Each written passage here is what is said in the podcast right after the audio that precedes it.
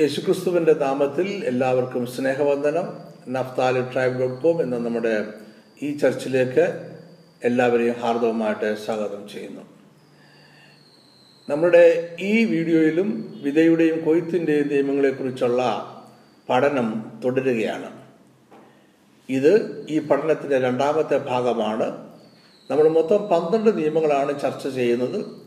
അതിൽ ആദ്യത്തെ ആറ് നിയമങ്ങൾ ഈ പഠനത്തിന്റെ ഒന്നാമത്തെ ഭാഗമായി മറ്റൊരു വീഡിയോയിൽ ലഭ്യമാണ്. YouTube. Dot com slash the Naftali tribe എന്ന നമ്മളുടെ ഒഫീഷ്യൽ വീഡിയോ ചാനലിൽ വീഡിയോകൾ ലഭ്യമാണ്. ഏഴാമത്തെ നിയമമാണ് നമ്മൾ ഇനി ചർച്ച ചെയ്യുവാനുള്ളത്. അതിലേക്ക് കടക്കുന്നതിന് മുമ്പായി നമ്മൾ ഒന്നാമത്തെ ഭാഗത്ത് പഠിച്ച കാര്യങ്ങളുടെ രത്നചുരുക്കം കാണാം. ഈ പ്രപഞ്ചത്തെ ഭരിക്കുന്ന ചില സാർവലൗകികമായ നിയമങ്ങൾ ഉണ്ട്. അവ സാർവലൗകികമായതുകൊണ്ട് സ്ഥലകാല വ്യത്യാസങ്ങൾ അവയെ ബാധിക്കുന്നില്ല. അവയെല്ലാം ലോകാരംഭം മുതൽ നിലനിന്നിരുന്നു. അവ ലോകാവസാനം വരെ അങ്ങനെ തന്നെ നിലനിൽക്കും. സത്യത്തിൽ ഈ പ്രപഞ്ചം നിലനിൽക്കുന്നത് അവയുടെ അടിസ്ഥാനത്തിലാണ്. അവയെ കൂടാതെ ഈ ലോകത്തിൽ യാതൊന്നും നിലനിൽക്കുകയില്ല. ആ നിയമങ്ങളിലെ ഒരു വള്ളിയോ പുള്ളിയോ മാറ്റിയാൽ അത് പ്രപഞ്ചത്തെ മുഴുവൻ ബാധിക്കും. ചിലപ്പോൾ സർവനാശവും സംഭവിക്കും. യാതൊരു ബുദ്ധിമാനോ വിഡ്ഢിക്കോ അവയുടെ അസ്തിത്വത്തെയോ സ്വാധീനത്തെയോ നിരസിക്കുവാൻ കഴിയുകയില്ല. മനുഷ്യന് ഇഷ്ടപ്പെട്ടാലും ഇല്ലെങ്കിലും പ്രപഞ്ച നിയമങ്ങളും അവയുടെ സ്വാധീനവും ഇവിടെ ഉണ്ടാകും. അതാണ് സാർവലൗകിക നിയമങ്ങളുടെ പ്രാധാന്യം. വിതയുടെയും കൊയ്ത്തിന്റെയും നിയമങ്ങൾ. എല്ലാ വിതയ്ക്കും ഒരു ലക്ഷ്യമുണ്ട്. വിതയ്ക്കും കൊയ്ത്തിനും ഒരു കാലമുണ്ട്. കൊയ്ത്തിന് വിതയിൽ നിന്നും വ്യത്യസ്തമായ ഒരു കാലമുണ്ട്. നമ്മൾ ദൈവവുമായി പങ്കാളിത്തത്തിലാണ്. വിതയില്ലാതെ കൊയ്ത്തും ഇല്ല. വിതയ്ക്കുന്നത് തന്നെ കൊയ്യും. ഇനി നമുക്ക് വിതയുടെയും കൊയ്ത്തിന്റെയും ഏഴാമത്തെ നിയമത്തിലേക്ക് കടക്കാം. നിയമം ഏഴ്. ഒരിക്കൽ വിതച്ചാൽ കൊയ്ത്ത് നിശ്ചയമാണ്. ഒരിക്കൽ നമ്മൾ വിത്ത് വിതച്ചാൽ കൊയ്ത്ത് നിശ്ചയമാണ്. നമ്മൾ കൊയ്തേ മതിയാകും. എല്ലാ വിത്തുകൾക്കും മുളയ്ക്കുവാനും വളരുവാനുമുള്ള ആന്തരിക ശക്തിയുണ്ട്. വിത്ത് ഭൂമിയിൽ വിതച്ചു കഴിഞ്ഞാൽ അത് വളരുവാനുള്ള പ്രക്രിയ ആരംഭിക്കും. വിത്ത് ഒരു മുകുളമായും ചെറിയ സസ്യമായും മരമായും വളർന്ന് ഫലങ്ങൾ പുറപ്പെടുവിക്കുവാൻ തുടങ്ങും. അത് ക്രമേണ വിളവെടുപ്പിന് പാകമാകും വിത്ത് വിതച്ച വ്യക്തിക്ക് വിളവെടുപ്പ് ഒഴിവാക്കുവാൻ കഴിയുകയില്ല. ഇത് കൊയ്ത്തിന്റെ മാറ്റമില്ലാത്ത നിയമമാണ്. ഉദാഹരണത്തിന് നിങ്ങളുടെ വീടിന്റെ സമീപത്തുള്ള ഭൂമിയിൽ ഒരു ചെറിയ വിത്ത് വിതയ്ക്കുന്നുവെന്ന് കരുതുക. അനുകൂലമായ സാഹചര്യത്തിൽ ആ വിത്ത് മുളയ്ക്കുകയും വളരുകയും ചെയ്യും. ഒരു ചെറിയ സസ്യമായും പിന്നീട് ഫലം പുറപ്പെടുവിക്കുന്ന വലിയ സസ്യമോ വൃക്ഷമോ ആയി അത് വളരും. പിന്നീട് അത് ഫലം പുറപ്പെടുവിക്കുവാൻ തുടങ്ങും. അങ്ങനെ നിങ്ങൾ കൊയ്ത്ത് അഥവാ വിളവെടുപ്പ് നടത്തുന്നു. എന്നാൽ നിങ്ങൾക്ക് ആ വിഷയത്തിന്റെ ഫലം ഇഷ്ടപ്പെട്ടില്ല അതുകൊണ്ട് വിളവെടുപ്പ് നടത്തിയില്ല എന്ന് കരുതുക. എന്നിരുന്നാലും നിങ്ങളുടെ വീടിന്റെ സമീപത്തുള്ള ആ വൃക്ഷം അതിന്റെ ഫലം പുറപ്പെടുവിച്ചുകൊണ്ടേയിരിക്കും. നിങ്ങൾ വിളവ് ശേഖരിക്കുവാൻ മടിച്ചാൽ അതിലെ എല്ലാ ഫലങ്ങളും പാകമായി നിലത്ത് നിങ്ങളുടെ വീടിന്റെ സമീപത്ത് തന്നെ വീഴും. ആ വൃക്ഷം സ്വയം വിളവെടുപ്പ് നടത്തി നിങ്ങളുടെ വീടിന്റെ മുറ്റത്ത് കൂട്ടിവെക്കും. കാരണം വിതച്ചാൽ കൊയ്ത്ത് അനിവാര്യമാണ്. നമ്മൾ വിതച്ചത് മാത്രമല്ല മറ്റുള്ളവർ വിതച്ചത് കൂടി നമ്മൾ കൊയ്യേണ്ടി വരും എന്നത് കൊയ്ത്തിന്റെ പ്രത്യേകതയാണ്. ഇത് അവരുടെ വിത്തനുസരിച്ച് നന്മയോ തിന്മയോ ആകാം. അങ്ങനെ നമ്മൾ നമ്മളുടെ മുൻഗാമികൾ വിതച്ചത് കൊയ്യുന്നു നമ്മുടെ സമകാലീനർ വിതയ്ക്കുന്നതും നമ്മൾ കൊയ്യുന്നു. നമ്മൾ ആരും തന്നെ ശൂന്യതയിൽ നിന്നും ക്ഷണത്തിൽ പൊട്ടിപ്പുറപ്പെട്ടു വന്നവരല്ല. നമുക്ക് എല്ലാവർക്കും മുൻഗാമികളുണ്ട് അതുപോലെ പിൻഗാമികളുമുണ്ട്. മുൻഗാമികളിൽ നിന്നും നമുക്ക് ജീവൻ ലഭിച്ചു പിൻഗാമികൾക്ക് അത് കൊടുക്കുകയും ചെയ്യുന്നു. നമ്മൾ ഇന്ന് അനുഭവിക്കുന്ന എല്ലാ നന്മയും മറ്റുള്ളവരുടെ വിതയുടെയും അധ്വാനത്തിന്റെയും ഫലം കൂടിയാണ്. പലപ്പോഴും നമ്മൾ വിതയ്ക്കാത്തതും അധ്വാനിക്കാത്തതും ആയതിന്റെ വിളവ് അനുഭവിക്കുന്നുണ്ട്. മറ്റുള്ളവരുടെ അധ്വാനത്തിന്റെ ഫലത്തിലേക്ക് അവകാശത്തോടെ പ്രവേശിക്കുവാൻ നമുക്ക് കഴിയുന്നു. ഇതിനെ പിന്തുടച്ച അവകാശത്തിന്റെ നിയമങ്ങൾ എന്ന് വിളിക്കുന്നു. യോഹനാന്റെ സുശേഷം നാലാമത്തെ മുപ്പത്തി എട്ടാമത്തെ വാക്യം. നിങ്ങൾ അധ്വാനിച്ചിട്ടില്ലാത്തത് കൊയ്യുവാൻ ഞാൻ നിങ്ങളെ അയച്ചിരിക്കുന്നു. മറ്റുള്ളവർ അധ്വാനിച്ചു അവരുടെ അധ്വാന ഫലത്തിലേക്ക് നിങ്ങൾ പ്രവേശിച്ചിരിക്കുന്നു. വിതയ്ക്കുക എന്ന തെരഞ്ഞെടുപ്പ് മറ്റൊരു വ്യക്തിയുടെ ആണെങ്കിലും നമ്മൾ മിക്കപ്പോഴും അതിന്റെ പരിണത ഫലം അനുഭവിക്കേണ്ടി വരുന്നു. കൊയ്ത്ത് നല്ലതാണെങ്കിലും മോശമാണെങ്കിലും നന്മ ആണെങ്കിലും തിന്മയാണെങ്കിലും നമ്മൾ അത് അനുഭവിക്കേണ്ടി വരുന്നു. ഓർക്കുക വിതച്ചത് തന്നെ നമ്മൾ കൊയ്യേണ്ടി വരും. നമ്മളുടെ പൂർവികരിൽ നിന്നും ബുദ്ധിശക്തിയും സൗന്ദര്യവും കഴിവുകളും നമ്മൾ പ്രാപിച്ചിരിക്കുന്നു എന്ന് അഭിമാനത്തോടു കൂടി പറയാറുണ്ട്. അതിന്റെ അർത്ഥം അവർ വിതച്ചത് നമ്മൾ കൊയ്യുന്നു എന്നാണ്. എന്ന് പറഞ്ഞാൽ അനുഗ്രഹവും സന്തോഷവും ശാപവും ദുഃഖവും എല്ലാം നമ്മൾ അവകാശമായി സ്വീകരിക്കുന്നു എന്നുകൂടി ആണ് അതിന്റെ അർത്ഥം. അതുകൊണ്ട് നമ്മൾ ഓർക്കേണ്ടുന്ന ഒരു കാര്യമുണ്ട്. നമ്മൾ വിതയ്ക്കുന്നതെല്ലാം നമ്മുടെ പിൻഗാമികൾ കൊയ്യേണ്ടതായി വരും. നമ്മൾ നന്മ വിതച്ചാൽ നമ്മുടെ മക്കൾ അനുഗ്രഹം കൊയ്യും. നമ്മൾ തിന്മ വിതച്ചാൽ നമ്മുടെ തലമുറ ശാപം കൊയ്യും. ഈ നിയമം നമ്മളുടെ മുൻഗാമികൾ വിതച്ചതിന്റെ ഫലത്തെക്കുറിച്ച് മാത്രമല്ല പറയുന്നത്. നമ്മൾ സുഖമായും സന്തോഷമായും ജീവിക്കുന്നത് നമ്മുടെ സമകാലീനർ വിതയ്ക്കുന്ന വിത്തിന്റെ ഫലം കൊണ്ടുകൂടിയാണ്. എന്നാൽ ഈ നൂറ്റാണ്ടിൽ പൊതുവെ മനുഷ്യർ അരക്ഷിതരും ഭയചകിതരുമാണ്. കാരണം നമ്മുടെ സമകാലീനർ ദുഷ്ടത വിതച്ചുകൊണ്ടേയിരിക്കുകയാണ്. നിയമം എട്ട് വിതയ്ക്കുന്നതിനേക്കാൾ കൂടുതൽ കൊയ്യും. ഇത് വളരെ ഗൗരവമേറിയ ഒരു സത്യമാണ്. ഒരു വിത്ത് നൂറുമേനി ഫലം കായ്ക്കാം എന്നത് ദൈവ നിയമം ആണ്. കൊയ്ത്ത് എപ്പോഴും വിതയേക്കാൾ കൂടുതലായിരിക്കും. ഈ സത്യമാണ് വിത്തുകൾ വിതയ്ക്കുവാനും ഒരു സസ്യമോ വൃക്ഷമോ നടുവാനും ഒരു കൃഷിക്കാരനെ പ്രേരിപ്പിക്കുന്നത്. നമ്മൾ ഭൂമിയിൽ നടന്നത് മാത്രം എണ്ണത്തിൽ കൊയ്യുകയാണെങ്കിൽ വിതയ്ക്കുന്നത് നഷ്ടമായിരിക്കും. മാത്രവുമല്ല വിതയ്ക്കുന്നതിനേക്കാൾ കൂടുതൽ വിളവ് ലഭിക്കുന്നില്ല എങ്കിൽ മനുഷ്യർക്ക് ആഹാരം ഉണ്ടാകുകയോ പ്രകൃതി തന്നെ നിലനിൽക്കുകയോ ചെയ്യുകയില്ല. വിതയ്ക്കുന്നതിനേക്കാൾ കൂടുതൽ വിളവ് എന്നത് വിതയുടെയും കൊയ്ത്തിന്റെയും അടിസ്ഥാന നിയമങ്ങളിൽ ഒന്നാണ്. ഇത് കൃഷിയിൽ മാത്രമല്ല നമ്മുടെ ജീവിതത്തിലെ എല്ലാ മേഖലകളിലും സത്യമാണ്. ഇത് ഭൗതിക മണ്ഡലത്തിലും ആത്മീയ മണ്ഡലത്തിലും അവിശ്വാസികൾക്കും വിശ്വാസികൾക്കും ഒരുപോലെ ബാധകമാണ്. നമ്മൾ നല്ലത് വിതയ്ക്കുമ്പോൾ ആർക്കും കടക്കാരനല്ലാത്ത ദൈവം നമ്മളെ സമൃദ്ധമായി അനുഗ്രഹിക്കും. അതേ നിയമപ്രകാരം നമ്മൾ തിന്മ വിതച്ചാൽ അധികം തിന്മ കൊയ്യേണ്ടതായി വരും. വിധയെ വർദ്ധിപ്പിച്ചു വലിയ കൊയ്ത്ത് നൽകുക എന്നത് മനുഷ്യന്റെ കാര്യമല്ല. മനുഷ്യൻ വിത്ത് വിതയ്ക്കുന്നു ദൈവം അത് വർദ്ധിപ്പിക്കുന്നു. മനുഷ്യന് അതിൽ നിയന്ത്രണമില്ല. അതുകൊണ്ട് എന്ത് വർദ്ധിപ്പിക്കണം എത്രമാത്രം വർദ്ധിപ്പിക്കണം എന്നൊന്നും മനുഷ്യന് തീരുമാനിക്കുവാൻ കഴിയുകയില്ല ദൈവം തന്റെ ഹിതപ്രകാരം വിത്തുകളെ വർദ്ധിപ്പിക്കുന്നു എന്നതിനാൽ നമുക്ക് അതിൽ നിയന്ത്രണം ഇല്ല.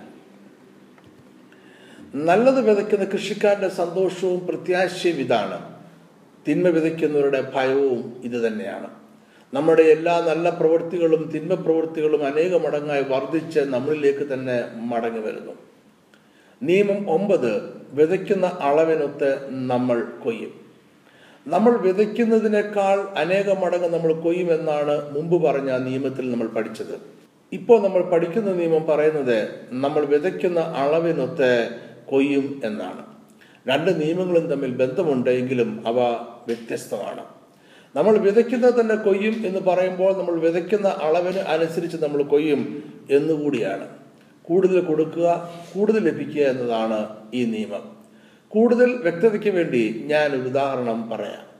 നമ്മൾ വിത്ത് വിതച്ചു എന്ന് കരുതുക. വിതയുടെ കൊയ്ത്തിന്റെ നിയമം അനുസരിച്ച് നമ്മൾ നൂറ് മേനി കൊയ്യും. നമ്മൾ രണ്ട് വിത്ത് വിതയ്ക്കുമ്പോൾ ഇരുന്നൂറ് മേനി കൊയ്യും. മൂന്ന് വിത്ത് വിതയ്ക്കുമ്പോൾ മുന്നൂറ് മേനിയും നാല് വിത്ത് വിതയ്ക്കുമ്പോൾ നാനൂറ് ഇരട്ടിയും കൊയ്യും. ഇതാണ് വിതയുടെയും കൊയ്ത്തിന്റെയും അനുപാത സിദ്ധാന്തം. നമ്മൾ വിതയ്ക്കുന്നതിന്റെ അനുപാതമായും വർദ്ധിച്ച അളവിലും നമ്മൾ കൊയ്യും. തൊട്ടു മുമ്പ് നമ്മൾ ചിന്തിച്ച നിയമം വിത്തിന്റെയും കൊയ്ത്തിന്റെയും അളവിനെ കുറിച്ചാണ് പറയുന്നത്. കൊയ്ത്തിലുള്ള ദൈവത്തിന്റെ ഭാഗം അവിടെ പ്രധാനപ്പെട്ടതാണ്. എന്നാൽ നമ്മളിപ്പോൾ ചിന്തിക്കുന്ന വിധയുടെ അളവിന് അനുപാതത്തിൽ നമ്മൾ കൊയ്യും എന്ന നിയമത്തിൽ മനുഷ്യന്റെ പങ്കിനാണ് ഏറെ പ്രാധാന്യം. ഒരു വലിയ വിളവ് പ്രതീക്ഷിക്കുന്ന കൃഷിക്കാരൻ വലിയ അളവിൽ വിത്ത് വിതയ്ക്കണം. വിതച്ച അളവനുസരിച്ച് അതിനെ വർദ്ധിപ്പിക്കുക എന്നതാണ് ദൈവത്തിന്റെ പങ്ക്. അതുകൊണ്ട് മനുഷ്യർ ദൈവത്തിൽ വിശ്വസിച്ചും ആശ്രയിച്ചും കൊണ്ട് തങ്ങൾക്ക് കഴിയുന്ന അത്രയും വലിയ അളവിൽ വിതയ്ക്കണം. ഫലം ദൈവത്തിന്റെ ഭാഗമാണ്. അത് അവന് വിട്ടുകൊടുക്കുക. ചുരുക്കി പറഞ്ഞാൽ ഈ നിയമം പറയുന്നത് ഇത്രമാത്രം ഇപ്പോഴത്തേതുപോലെ നാളെയും. നമ്മൾ ഇന്ന് എന്തായിരിക്കുന്നുവോ അത് തന്നെ നാളെയും ആകും. രണ്ട് കുരിന്തിർ ഒമ്പതിന്റെ ആറ്. എന്നാൽ ലോഭമായി വിതയ്ക്കുന്നവൻ ലോഭമായി കൊയ്യും. ധാരാളമായി വിതയ്ക്കുന്നവൻ ധാരാളമായി കൊയ്യും എന്ന് ഓർത്തുകൊള്ളുകയും അതുകൊണ്ട് കൂടുതൽ ലഭിക്കേണ്ടതിന് കൂടുതൽ കൊടുക്കുക. നിയമം പത്ത്. ദീർഘക്ഷമയുള്ളവർ നല്ല വിളവ് കൊയ്യും. യേശു ഒരു പ്രശസ്തമായ ഉപമയിൽ തന്റെ വയലിൽ നല്ല വിത്ത് വിതച്ച ഒരു കൃഷിക്കാരന്റെ കഥ പറയുന്നുണ്ട്. നല്ല വിത്തുകൾ മാത്രം വിതച്ചതിന് ശേഷം അദ്ദേഹം വിശ്രമിക്കുവാനും ഉറങ്ങുവാനും പോയി. എന്നാൽ രാത്രിയായപ്പോൾ ശത്രു വന്നു വയലിലെ നല്ല വിത്തുകൾക്കിടയിൽ കള വിതച്ചു. അവ മുളച്ചു വന്നപ്പോൾ നല്ല വിത്തുകളും കളയും മുളച്ചു നല്ല സസ്യങ്ങളും കളയും ഉണ്ടായി.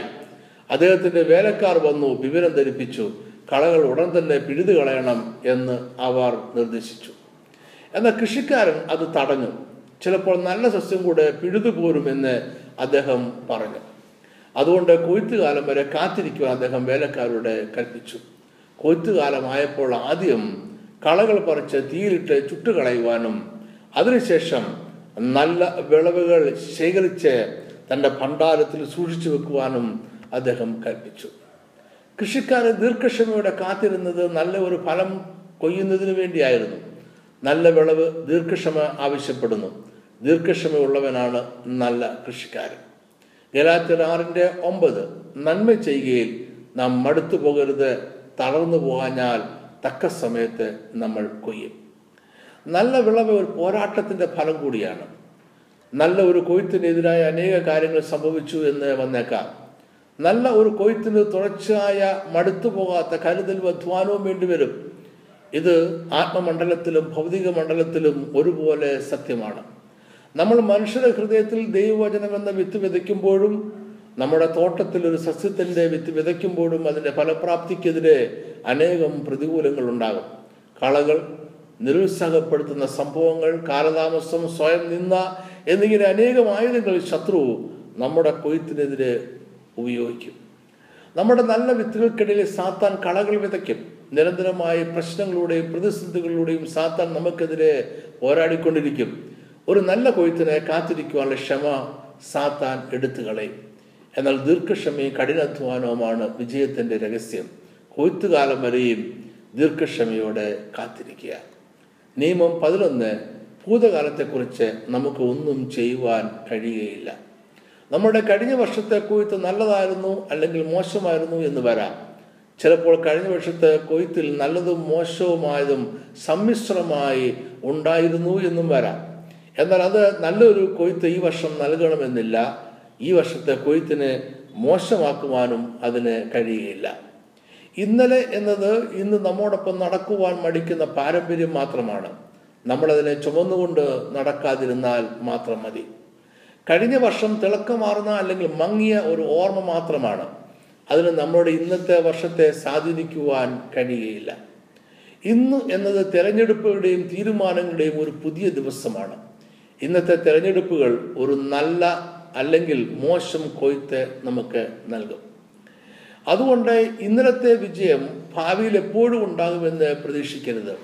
ഇന്നലെ അതിന്റെ വിളവ് നൽകിക്കഴിഞ്ഞു നമ്മളത് കൊയ്ത് ശേഖരിച്ചു കഴിഞ്ഞു. നമുക്ക് ഇന്ന് അതിൽ നിന്നും ഒന്നും കൊയ്യുവാൻ കഴിയുകയില്ല. അതുപോലെ തന്നെ കഴിഞ്ഞ കാലത്തെ മോശമായ വിളവെടുപ്പ് ഇന്ന് നമ്മൾ എങ്ങനെ കൈകാര്യം ചെയ്യും എന്നും ചിന്തിക്കേണ്ടതുണ്ട്. നമ്മൾ തെറ്റായ തെരഞ്ഞെടുപ്പുകൾ നടത്തി ധൈര്യമായി കഴിഞ്ഞ വർഷം പരാജയപ്പെട്ടു. ഇത്തരം സാഹചര്യങ്ങളിൽ പൊതുവായ നമ്മുടെ രീതി ഈ വർഷവും ഇനിമേലിലും വിതയ്ക്കാതിരിക്കുക എന്നതാണ്. എന്നാൽ വിതയുടെയും കൊയ്ത്തിന്റെയും വളരെ പ്രധാനപ്പെട്ട ഒരു നിയമം ഇതാണ്. നമുക്ക് ഭൂതകാലത്തെക്കുറിച്ച് യാതൊന്നും ചെയ്യുവാൻ കഴിയുകയില്ല.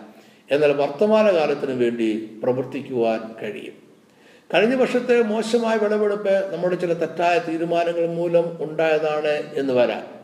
നമ്മളതിന് ഉത്തരവാദികളാണ്. ചിലപ്പോൾ നമ്മുടെ നിയന്ത്രണത്തിനും അപ്പുറമായ പ്രതികൂലമായ കാലാവസ്ഥയോ മറ്റ് പ്രതികൂലങ്ങൾ നിമിത്തമോ മോശം കൊയ്ത്ത് ഉണ്ടായതാണ് എന്നും വരാം. മറ്റു ചില അവസരങ്ങളിൽ നമ്മളുടെ പക്കലുള്ള വിത്തുകളുടെ കുറവ് കാരണം പരാജയം സംഭവിച്ചതുമാകാം. കഴിഞ്ഞ വർഷത്തെ മോശമായ കൊയ്ത്തിന്റെ കാരണം എന്തു തന്നെയാകട്ടെ ഇന്ന് നമുക്ക് അതിൽ യാതൊന്നും ചെയ്യുവാൻ കഴിയുക ഇല്ല. വിതയുടെ പരിണത ഫലത്തെക്കുറിച്ച് നമുക്ക് യാതൊന്നും ചെയ്യുവാൻ കഴിയുകയില്ല. വിതച്ച എല്ലാ വിത്തുകളും മുളയ്ക്കും അത് വളരും ഫലം നൽകും. ധൈര്യത്തോടെ നമ്മളതിനെ അഭിമുഖീകരിച്ച് മതിയാകും. കഴിഞ്ഞ വർഷത്തെ കൊയ്ത്തിനെ കുറിച്ച് നമുക്ക് യാതൊന്നും ഇനി ചെയ്യുവാൻ കഴിയുകയില്ല. എന്നതിനാൽ കഴിഞ്ഞ വർഷത്തെ വിധയുടെ പരിണത ഫലത്തെ അത് പരാജയമാണെങ്കിൽ പോലും ധൈര്യത്തോടെ അഭിമുഖീകരിക്കുക. എന്നാൽ ഈ വർഷത്തെ വിളവെടുപ്പിന് വേണ്ടി നമുക്ക് ധാരാളം പ്രവർത്തിക്കുവാൻ കഴിയും. ഇന്നത്തെ ദിവസം പുതിയ തിരഞ്ഞെടുപ്പിനുള്ള ധാരാളം അവസരങ്ങൾ നമുക്ക് നൽകുന്നു. ഏറ്റവും ശരിയായതും നല്ലതുമായ തിരഞ്ഞെടുപ്പുകൾ നടത്തി നല്ല വിളവ് നമുക്ക് കൊയ്യാം. അതുകൊണ്ട് ഇന്നത്തെ കൊയ്ത്തിലേക്ക് ലക്ഷ്യം വെക്കുക. നമ്മളുടെ ഭാവി എന്തായിരിക്കും എന്നത് ഇന്നലത്തെ വിളവെടുപ്പ് കൊണ്ട് നമ്മൾ തീരുമാനിക്കേണ്ടതില്ല. ഭൂതകാലത്തിന്റെ പരിണത ഫലം നമ്മൾ അത് അനുഭവിച്ച് തീരുന്നത് വരെ മാത്രം നീളുന്ന ഒരു നിഴൽ ആണ്. നമ്മുടെ ഇന്നത്തെ തീരുമാനങ്ങളെ നിയന്ത്രിക്കുവാൻ അതിന് കഴിയുകയില്ല. ഭൂതകാലത്തിൽ നിന്നും വിഭിന്നമായ തെരഞ്ഞെടുപ്പുകൾ നടത്തുവാനുള്ള സ്വാതന്ത്ര്യം നമുക്ക് ഇന്നുണ്ട്. ഇന്ന് ബുദ്ധിപൂർവമായ തെരഞ്ഞെടുപ്പുകൾ നടത്തുവാൻ സഹായിക്കുന്ന പാഠമാണ് ഭൂതകാലം.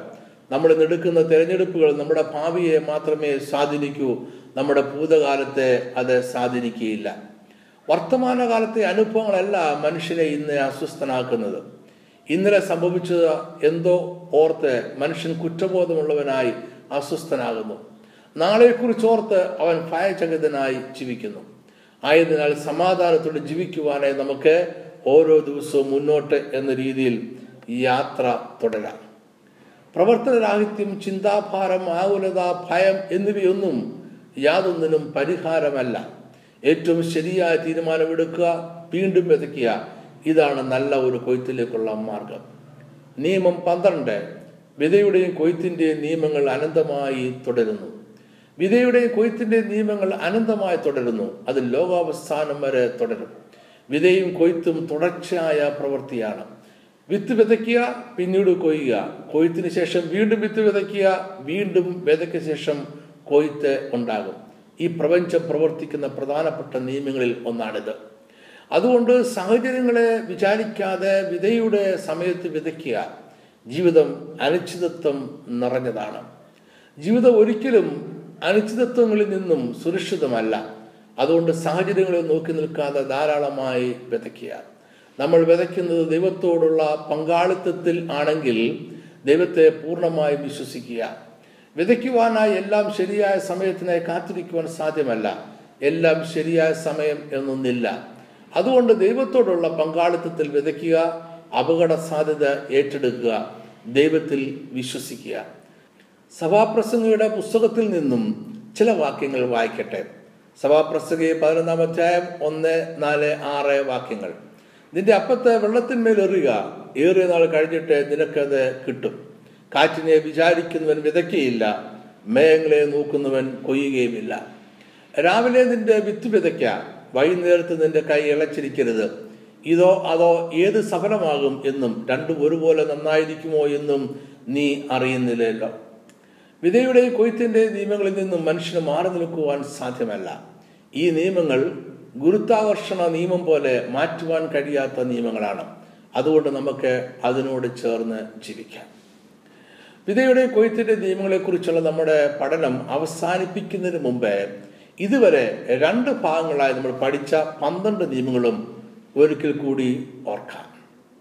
വിധയുടെയും കൊയ്ത്തിന്റെയും നിയമങ്ങൾ. എല്ലാ വിതയ്ക്കും ഒരു ലക്ഷ്യമുണ്ട്. വിതയ്ക്കും കൊയ്ത്തിനും ഒരു കാലമുണ്ട്. കൊയ്ത്തിന് വിധയിൽ നിന്നും വ്യത്യസ്തമായ ഒരു കാലമുണ്ട്. നമ്മൾ ദൈവവുമായി പങ്കാളിത്തത്തിലാണ്. വിതയില്ലാതെ കൊയ്ത്തും ഇല്ല. വിതയ്ക്കുന്നത് തന്നെ കൊയ്യും. ഒരിക്കൽ വിതച്ചാൽ കൊയ്ത്ത് നിശ്ചയമാണ്. വിതയ്ക്കുന്നതിനേക്കാൾ കൂടുതൽ കൊയ്യും. വിതയ്ക്കുന്ന അളവിനൊത്ത് നമ്മൾ കൊയ്യും. ദീർഘക്ഷമയുള്ളവർ നല്ല വിളവ് കൊയ്യും. ഭൂതകാലത്തെക്കുറിച്ച് നമുക്ക് ഒന്നും ചെയ്യുവാൻ കഴിയുകയില്ല. വിതയുടെയും കൊയ്ത്തിന്റെ നിയമങ്ങൾ അനന്തമായി തുടരുന്നു.